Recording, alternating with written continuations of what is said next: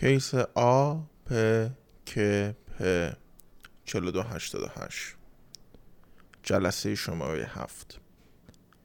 خب آخرین جلسه راجع به مشکلات نزدیکیت با بقیه آدما داشتیم صحبت می‌کردیم. فکر کنم امروز همون رو ادامه بدیم خوب باشه. دکتر یه چند لحظه فرصت بده. هر چی دلت خواست بگو؟ ولی با دقت به حرفم گوش کن. دفعه قبل پرت و پلا تحویلم ندی. به یه نتیجه ای رسیدم. یعنی خیلی وقت به این چیزا رسیدم. ولی امروز توی پارک وقتی دیدمش فکر کردم که درست فکر می‌کنم. می‌دونی دکتر مرض آدم چیه؟ بستگی داره. ولی به صورت کلی اگه بخوام بگم اینطور به نظر میاد که خیلی از استراب فراگیر و وسواس فکری رنج می‌برن. البته تو دنیایی که هر روز داره از دست ما خارج میشه حتی کوچکترین راههایی که انسان باهاش بتونه جهان اطرافش رو کنترل کنه تبدیل به مشغوله فکری مهم میشه. منظورم اینه که چرا همیشه با هم درگیرن؟ حواسشون به هم هست که کسی بیشتر از حد مجاز بمب اتم نسازه. یا به اونی که راه حلای جدید برای کشتار آدما ارائه میده جایزه میدن تا دیگه دست از این کارا برداره. انگار برای جلوگیری از وحشی شدن این جماعت باید تشویقشون کرد تا کمتر وحشی باشن. آدما مخصوصا این نسخه آخرشون خیلی کودنن. ولی فکر می‌کنن که اون اولیا بهشون چی میگن؟ انسان مدرن نمی‌تونه فقط به این فکر کنه که اجدادش چی فکر می‌کردن. باستادای امروزی اون یه مش ناندتال خنگ کودن بودن که روزشون رو با شکار همدیگه شب می‌کردن. آهان همین که گفتی آره. اونا خنگ و کودن و عقب افتاده و افلیج و امول و وحشی و نامتمدن و دیوونه و زنجیری بودن. در صورتی که انقدر باهوش بودن که زنده بمونن.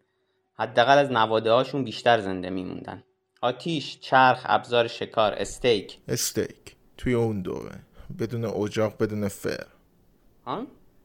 آه, آه آره آره آره. من خودم دیدم. اونم آره. کارم کودناست. کدوم وحشی می‌تونه یه وحشی دیگر رو اهلی کنه؟ ولی اونا کردن. کلات از تو کتاب در بیار و با آدمای اطرافت نگاه کن. شاید بهتر باشه آدمای اطراف من یکم سرشون رو بکنن تو کتاب. حالا مثلا بیرون کتابه. هیچ فرقی احساس نکردی؟ چون تو یه کودنی. کتاب کتاب کتاب. می‌دونی مشکل کجاست؟ از اینکه آدما توی کتابا نیستن دکتر. آدما توی خیابون راه میرن. میگوزن آروغ می‌زنن بوی گوه میدن. این وحشی ها مثل همونایی که میگن خیلی کودن بودن تمام موجودات زنده رو سلاخی می‌کنن و تا تیکه آخرشون رو می‌خورن. اینا آدما می‌دونی مشکلشون چیه؟ میگن توی روسیه تزاری یه فیلسوف شاعر بوده به اسم ولادیسلاف سوکولوف. یه شب خواب میپره. همونجا با قلم روی ملافش شعر می‌نویسه. متاسفانه چیز زیادی از شعر باقی نمونده. شپش میگه مجبور میشه معلفه رو بسوزونه یهو وسطش یاد شعر میفته ولی اون چیزایی که از شعر مونده واجب مشکل اساسی انسانیت صحبت می‌کنه. فکر کنم این بهترین جواب بر مشکل بشریته. توی شعر سوکولوف میگه که فرض کن یه آدم زنده که هیچ تکون نمی‌خوره هیچ عضله یا تکون نمیده. هیچ فکری نمی‌کنه هیچ احساسی نمی‌کنه. تفاوت این آدم با جسد چیه؟ فقط روحش. بعضی شبا تا صبح به این شعر فکر می‌کنم. نمی‌دونی. فقط داری چرنگ میبافی و اصلا هم به من توجه نداری.